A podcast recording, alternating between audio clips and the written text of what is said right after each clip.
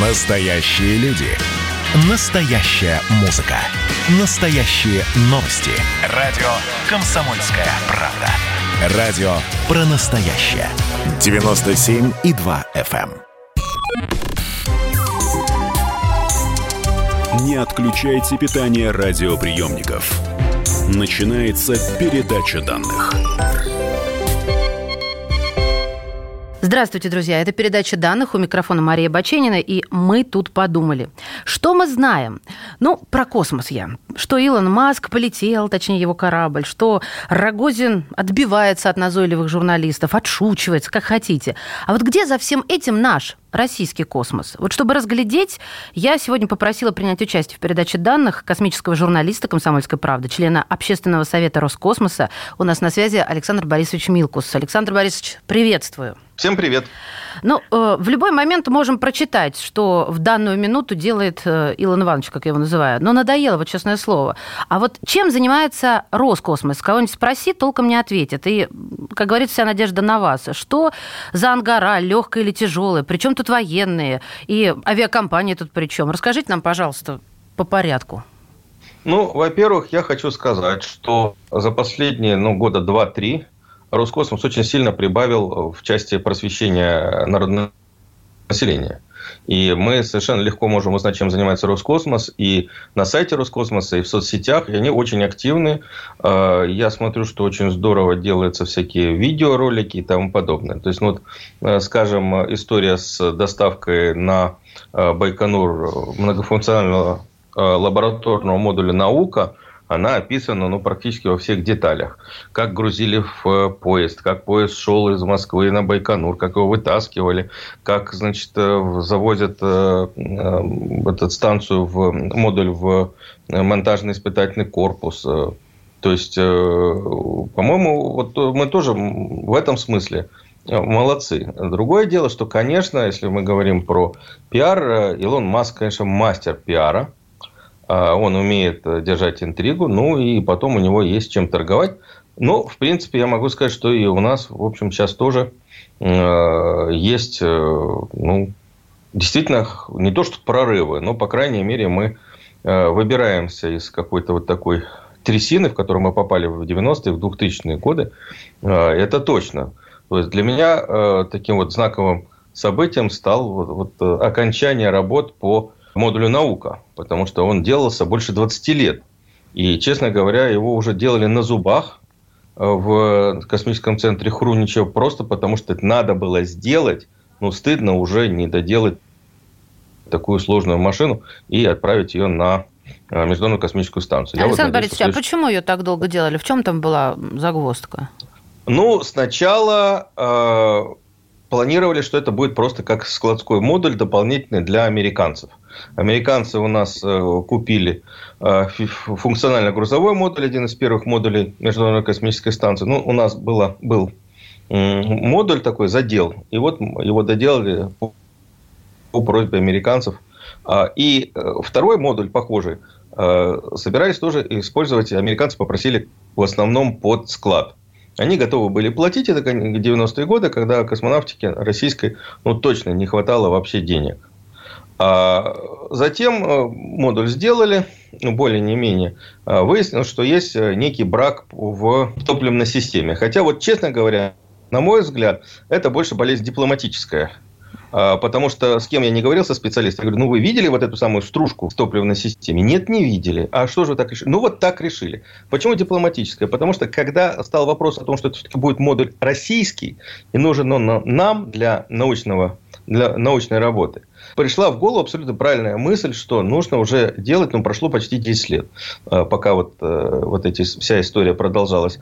Нужно делать уже на новой системе, новой системе управления, по новым требованиям и так далее. Ну, и, по-моему, вот просто решили такой повод использовать. Нужно исправить значит, проблемы в топливном баке, в топливной системе. И вот за это время практически обновили машину.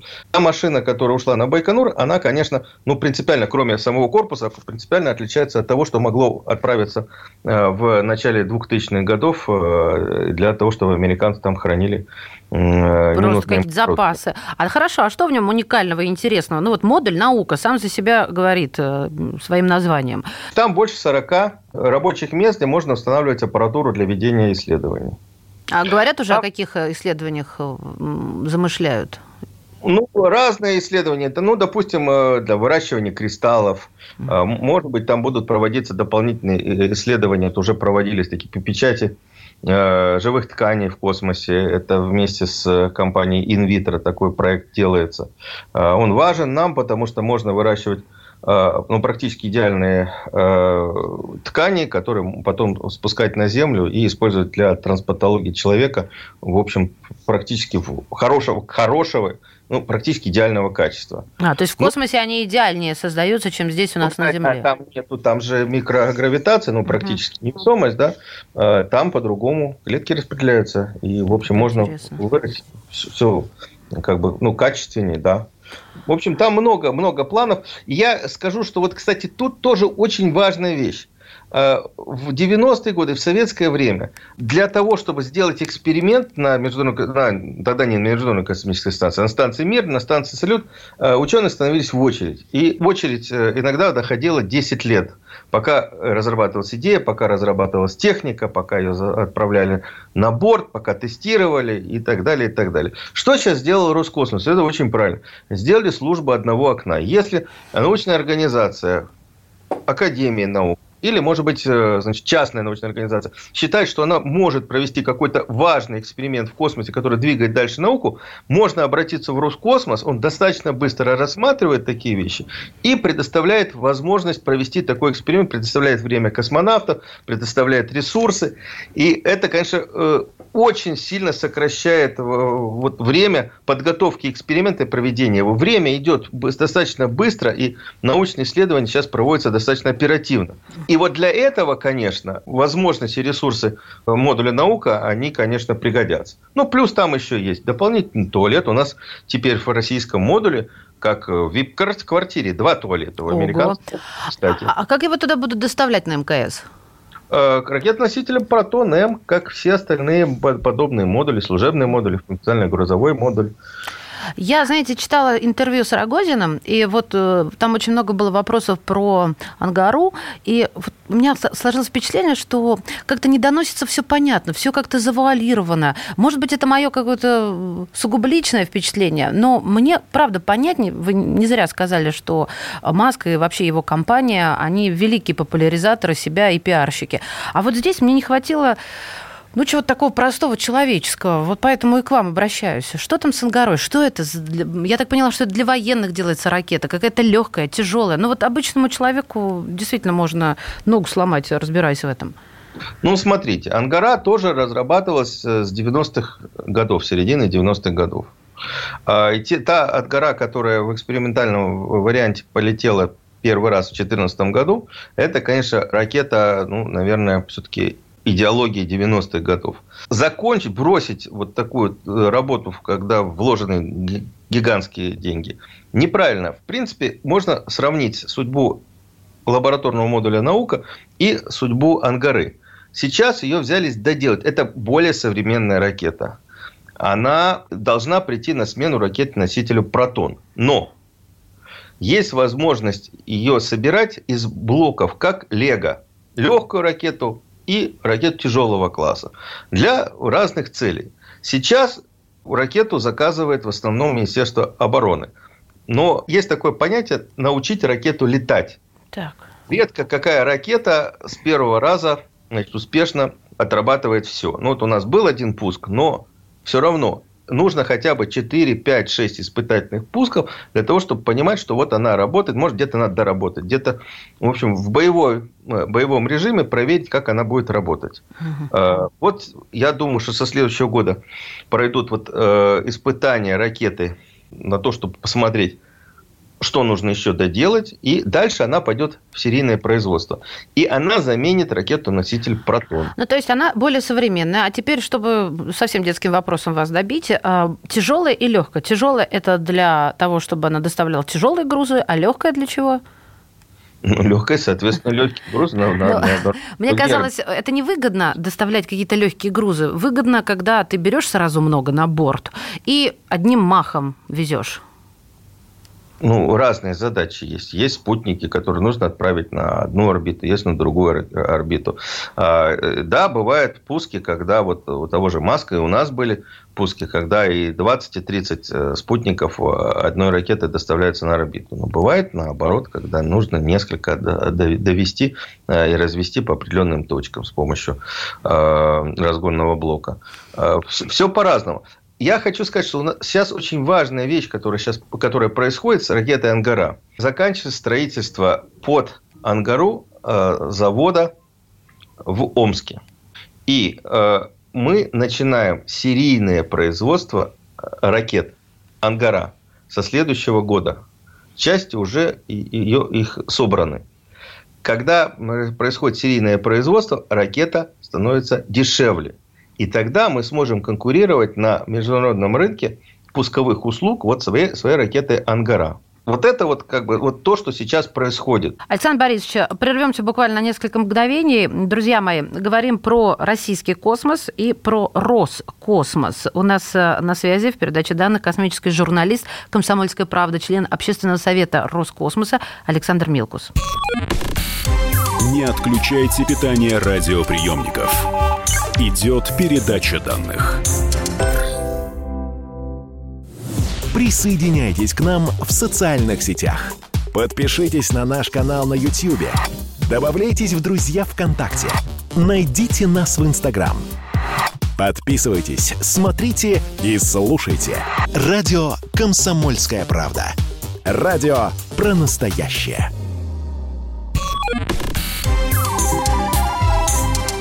Не отключайте питание радиоприемников. Начинается передача данных. Здравствуйте, мы возвращаемся в эфир. Меня зовут Мария Баченина. Это передача данных. Тема сегодняшнего нашего заседания с коллегой Александром Борисовичем Милкусом.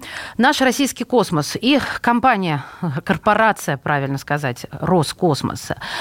Итак, давайте представлю честь по чести. Космический журналист «Комсомольской правды», член Общественного совета Роскосмоса Александр Милкус. Александр Борисович, про «Ангару» хотелось еще один вопрос задать. Я часто слышу от людей, ну, честно говоря, которым на сто процентов по теме космоса доверия нет, что «Ангара» — это, конечно, не конкурент вот, кораблям компании Илона Маска. Так ли это? Что вы скажете на этот счет? Ну, не кораблям, наверное, ракетам Фалкон девять, которые сейчас очень активно используются Илоном Маском. Тут надо считать экономику. С точки зрения технологий, конечно, ракета Фалкон девять более продвинута, чем «Ангара». А почему? У нас... Потому что у нее есть возможность возвращать первую ступень достаточно быстро. Есть технология ее почистить, помыть, подготовить и заново пускать. Uh-huh. То есть это с точки зрения дальнейшей, ну, будущей эксплуатации и будущего космонавтики. Это, конечно, правильно. И наши разработки в части создания ракет с возвращаемыми ступенями, многоразовых ракет, тоже сейчас начались. Другое дело, что нужно считать экономику, потому что для того, чтобы, мы же понимаем, для того, чтобы эта ракета взлетела, потом вернулась, нужно дополнительно туда закачать топливо, нужно больше веса, потому что там нужны стабилизаторы, которые бы помогли ей вернуться, и часть энергии, которая нужна для выведения груза, ну, достаточно большая, она используется не для выведения груза на орбиту, а для возвращения ступеней на, на Землю. То есть, может быть, экономика сейчас, вот то, то, о чем говорит, в принципе, Дмитрий Олегович Рогозин, экономика не самая удачная. Но это путь перспективный. Я думаю, что через какое-то время, может быть, лет через пять-шесть, по крайней мере, у нас такие разработки тоже начались, мы тоже будем иметь подобную ракету. То есть, вот эти вот заголовки «Догоним ли мы и перегоним ли мы НАСА, китайцев, или окончательно превратились в региональную державу и потеряли космос» — это все в пользу бедных? Мне вообще кажется, что вообще в научно-техническом прогрессе, особенно в космонавтике, очень странно, когда мы куда-то гоняемся, кого-то гоним и так далее. И так далее. Мы гоняем с американцами в шестидесятых годах, потому что было соперничество двух систем. Советской, коммунистической и буржуазной, американской. два блока конкурировали друг с другом, и нужно было вот показывать, вот мы можем это, мы можем это. Значит, Гагарин, потом у американцев, Гленн, Шепард, да, и, и, и потом они на Луну, мы тоже собирались на Луну, мы громадные деньги тратили для того, чтобы перегнать их и доказать, что наши, значит, технологии лучше. Сейчас, мне кажется, не до жиру. Вот Россия в такой ситуации, коронавирус и экономика, когда нужно вообще понимать, а зачем нам это надо.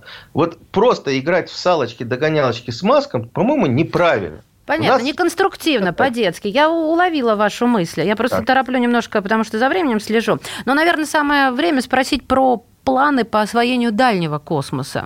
Ну, вот сейчас у нас, у нас сейчас действует Федеральная государственная космическая программа до две тысячи двадцать пятого года. И разрабатывается программа с две тысячи двадцать шестого года, ну и, и, и дальше.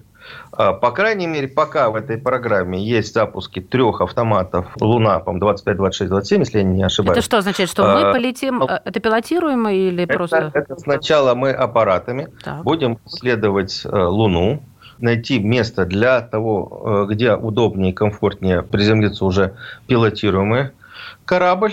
Это будет на Южном полюсе Луны, насколько я помню. Будет от, отработано все, проверен грунт там, и так далее, и так далее. А дальше уже следующим этапом мы полетим на Луну. Что мы забыли на Луне, Александр Борисович? Вот опять же, да, Трамп устроил вот из очередного, значит, истории возвращения на Луну такое политическое шоу, когда ему нужно было оправдать, а вот ну зачем? Вот американцы в шестьдесят девятом году уже были на Луне. Повторять этот же полет зачем? Ну да, как-то. Вот он говорит, а у нас теперь первая на Луну ступит женщина. Ну, это, конечно, большое достижение гендерное, да, но нужны э, траты триллионов долларов, миллиардов долларов, да, для того, чтобы осуществить именно такую. Что получит от этого человечество? Какие новые знания, какие новые технологии мы получим? Если мы понимаем, что за полетом на Луну стоит новое материаловедение, новое там, направление в науке, есть смысл вкладываться. Если просто повторить экспедицию шестьдесят девятого года с новым кораблем в белом пластике, ну, наверное, не самая правильная идея. Ну, это вы абсолютно так толково об этом рассуждаете. А тогда куда лучше направить свои ракеты? Во-первых, значит, вот что мне кажется точно. У России должна быть орбитальная станция своя. И в две тысячи двадцать четвёртом году, по крайней мере, пока до две тысячи двадцать четвёртого года планируется сохранить Международную космическую станцию, может быть, ее еще продлят, хотя вот мы знаем, что вот недавно опять ну, там воздух начал уходить. Uh-huh. Ну, уже много лет, ну, можно представить, да, если первые модули появились на орбите двадцать лет назад. Вот представьте себе гостиницу, в которой все время живут люди постоянно, да, которая двадцать лет не проводилась ремонт. А почему она должна быть сугубо российская, на ваш взгляд? Ну, мне кажется, что нам надо делать, ну, свои задачи выполнять. Может быть, ее поднять чуть повыше. Хотя там хуже будет для космонавта, значит, ее нужно будет обеспечивать лучше защитой от излучения и так далее. Есть идея, допустим, многофункциональный лабораторный модуль «Наука». Через какое-то время он может быть автономный, присоединить к научно-энергетической платформе, которая тоже разрабатывается, и создать собственную станцию вот из этих вот новых российских модулей для того, чтобы как, использовать ее как причал и, может быть, там собирать как раз и корабли на Луну. Вот это тогда будет уже новое. Экономически идея. Это будет более выгодно, но, я так понимаю. На мой взгляд. Мы же все время говорим, вот Луна, на Луне мы уже были. И следующий шаг, понятно, человечество, это Марс. Мы говорим, технически мы можем уже сделать корабль, чтобы летел на Марс. Но у нас ни разу не было отработано хотя бы на околоземной орбите возможность существования космонавтов в течение пятисот двух дней, которые нужны для того, чтобы долететь на Марс и вернуться без доставки грузов с Земли. Без воздуха, без питания и так далее. Вот мне кажется, что мы не можем лететь на Марс, пока мы не проведем на орбите Земли эксперимент, то есть создать на орбите Земли станцию, она же марсианский корабль, на котором отработаны все системы жизнеобеспечения людей, чтобы можно было понимать, да, вот в этой конфигурации с этими возможностями можно отправить корабль на Марс. А почему там... так не происходит? Денег а нет? Вот, вот сейчас, знаю, говорят, вот... урезают вообще у них. Интересный вопрос. И американцы говорят, и Маск говорит, что мы полетим на Марс. Ну, по крайней мере, сделайте оранжерею, чтобы можно было обеспечивать свежим питанием экипаж, который полетит. У нас очень хиленькая оранжерея сейчас на Международной космической станции. Мы завозим три-четыре грузовика по две тысячи с лишним тонн груза каждый год. Вот при этой системе никакого марсианского корабля мы не создадим. А вот думать уже нужно об этом. Опять же мы говорим, если мы на Луне будем делать базу, у нас есть уже отработанная система жизнеобеспечения, чтобы их не довозить каждый раз. Не, не, и не, не допол... тратить огромные сумасшедшие деньги. Да. Угу. Нет такого. И вот это очень серьезный вопрос. Мне кажется, что вот надо сосредоточиться на этом. Научиться летать в дальний космос. А я такой же вопрос задам. А зачем нам дальний космос? Зачем нам Марс? Ну, нет, мы можем жить, продолжать жить в пещерах и при лучине. Не-не-не, вы не перегибайте, Александр Борисович. Я абсолютно серьезно. Ведь а, это действительно актуальный вопрос. И сначала после героического этапа а, полетов на Марс любой человек потом задумается, а зачем мне туда лететь? Это какие-то ископаемые, это что? Это просто пере, переезд? Я не думаю, что в течение ближайшего столетия можно говорить об оправданности добычи полезных ископаемых. Тот же самый гелий на Луне. Будет дороже добыть его и довести на Землю. Это сто процентов. Я думаю, что тут можно говорить только об одном. Возможность отработки перелета человечества через какое-то время, когда э, это понадобится, эвакуация Земли. Маск тоже же говорит, что он хочет построить на Марсе колонию, как раз для того, чтобы человечество могло выжить при условии какой-то катастрофы на нашей планете. Ну, по крайней мере, за время существования нашей цивилизации катастрофы не было. И я думаю, что и в ближайшие там, столетия и тысячелетия не будет. Но отрабатывать вот такую технологию, наверное, нужно. Вот мне кажется, что для этого, может быть, пригодится. Это ответ.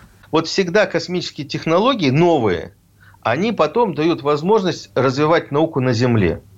Вот после полета Аполлона появилась куча всяких новых направлений. Ну, во-первых, компьютеризация производства и космического, и авиационного. Там э, вплоть до липучки, липучки появились. Да, я знаю. Это, это то самое. Пермистин, которым мы сейчас все пользуемся, он же хлоргексидин, да, тоже это был придуман для космонавтов, для астронавтов. Ну, в общем, есть всякие такие важные вещи, которые космос приносит для, как, как сказали бы, народного хозяйства страны. Да, для тех, кто летать не может. Спасибо вам большое. Очень интересно, и есть над чем подумать. Друзья мои, от всей души благодарим космического журналиста «Комсомольской правды», члена Общественного совета Роскосмоса, моего коллегу, ведущего радиостанции «Комсомольская правда» Александра Борисовича Милкуса. Спасибо. Передача данных успешно завершена. Не отключайте питание радиоприемника. Скоро начнется другая передача. Когда армия. Состояние души. Военное ревю. На радио «Комсомольская правда». По вторникам и четвергам полковник Виктор Баранец метко стреляет словом. Ну а теперь, если Эрдоган только заикнется, мы ему приставим большую розовую дулю к носу. Ну правильно же. А полковник Михаил Тимошенко подает снаряды. Вся правда о настоящем и будущем наших вооруженных сил. Ну и немного армейских баек. Медведя можно научить стрелять из автомата. В прямом эфире. Слушайте и звоните. Военное ревю. По вторникам и четвергам в шестнадцать ноль ноль по московскому времени. Никто не уйдет без ответа.